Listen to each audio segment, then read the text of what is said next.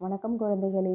செவிக்கு விருந்தளிக்கும் சாரல் ஐசிடியின் கல்வி வானொலி நிகழ்ச்சிக்கு உங்களை அன்போடு வரவேற்கிறோம். இன்றைக்கி நாம் ஆறாம் வகுப்பு அறிவியல் தாவர உலகம் பகுதி மூணு பார்க்க போகிறோம் ஏற்கனவே வேர் தண்டு இலை அதனுடைய பாகங்கள் அதனுடைய வேலைகள் அதனுடைய வகைகள் எல்லாமே பார்த்தாச்சு.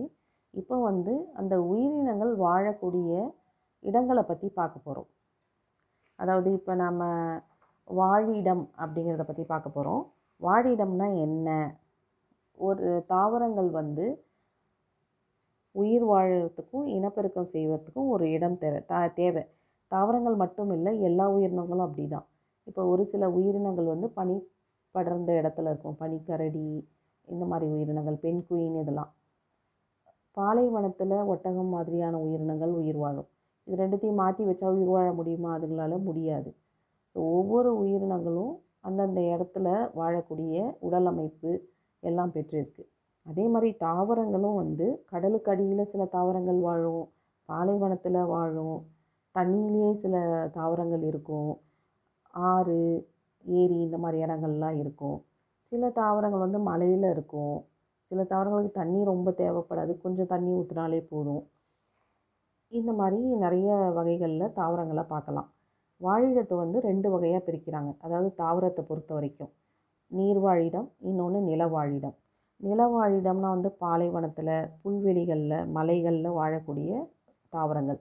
நீர்வாழிடத்தை வந்து ரெண்டாக பிரிக்கிறாங்க. ஒன்று வந்து கடல் தண்ணி இன்னொன்று நல்ல தண்ணி. கடல் தண்ணி எப்படி இருக்குன்னு உங்களுக்கு தெரியும். உப்பாக இருக்கும். நல்ல தண்ணினா ஆறு ஏரி குளம் குட்டை இதில் இருக்கக்கூடிய தண்ணிகள்லாம் நல்ல தண்ணி. இப்போ ஒரு சில ஊர்களில் கிராமங்கள்லாம் பார்க்கலாம் அந்த குளம் ஃபுல்லாக தண்ணி இருக்கும். அதில் தாமரைப்பூ நல்லா மிதந்துட்டுருக்கும். அதை சுற்றி வந்து வண்டுக்கள் இருக்கும். இலைகள் பச்சை கலரில் இருக்கும். அழகாக அள்ளி தாமரையெல்லாம் மலர்ந்துருக்கும். ஸோ இதை சுற்றி நீர் இருக்கும். இல்லை சேரும் சகதியுமாக இருக்கும். அதாவது நீர் அப்பப்போ தண்ணி அதை சுற்றி தண்ணியாக இருக்கும். இதெல்லாம் வந்து நீர் வாழிடம். நீர் வாழிட தாவரத்துக்கு சிறந்த எடுத்துக்காட்டு வந்து தாமரை. சரி கடல் நீர் வாழிடத்தை பற்றி பார்க்கலாம். நிலப்பகுதியோட நீர் பகுதி தான் அதிகம் உலகத்தில். அது தெரியும் உங்களுக்கு. அப்போது அந்த நீருக்குள்ளார இருக்கக்கூடிய கடல் வாழ் தாவரங்கள் எவ்வளோ இருக்கும்? நிலப்பகுதியை விட அதிகமாக தான் இருக்கும் கண்டிப்பாக பூமியில் மொத்த ஒளிச்சேர்க்கையில் வந்து நாற்பது சதவீதம் வந்து கடல் வாழ் தாவரங்களில் தான் நடக்குதாம் ஏ- ஏன்னா அந்த கடல் பாசி கடல் புற்கள் இந்த சதுப்பு நில புற்கள் தாவர மிதவைகள் இதுகள்லாம் வந்து நல்ல பச்சை கலரில் இருக்கும். இதெல்லாம் வந்து ஒளிச்சரிக்கையை வந்து நல்லா செய்யக்கூடியது.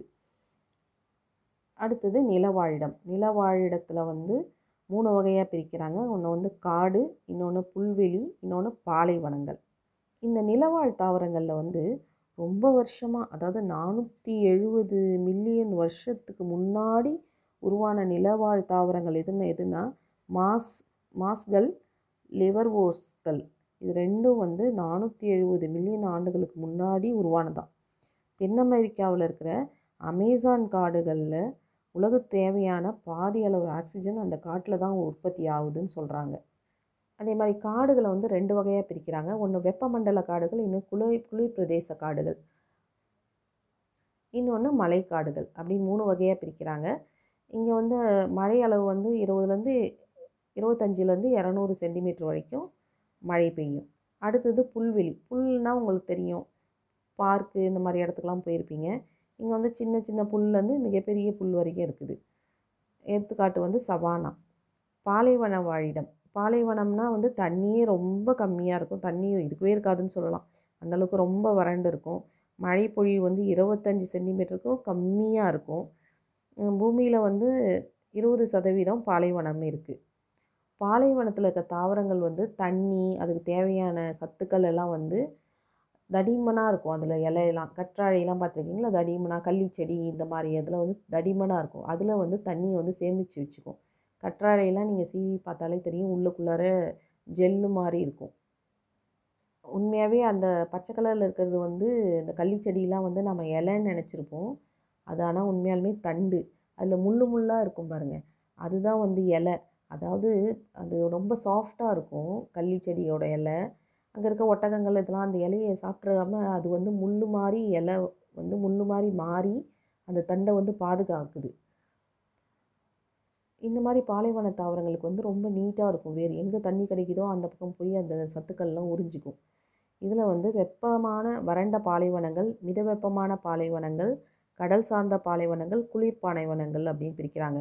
இந்த மாதிரி பாலைவனங்களில் வர வளரக்கூடிய உயிரினங்கள் என்னென்னா அதாவது தாவரங்கள் என்னென்னா சப்பாத்தி கள்ளி அக்கேவ் சோற்றுக்கற்றாழை ப்ரையோஃபில்லம் இந்திய துணை கண்டத்தில் மிகப்பெரிய பாலைவனம் எதுனா தார் பாலைவனம்.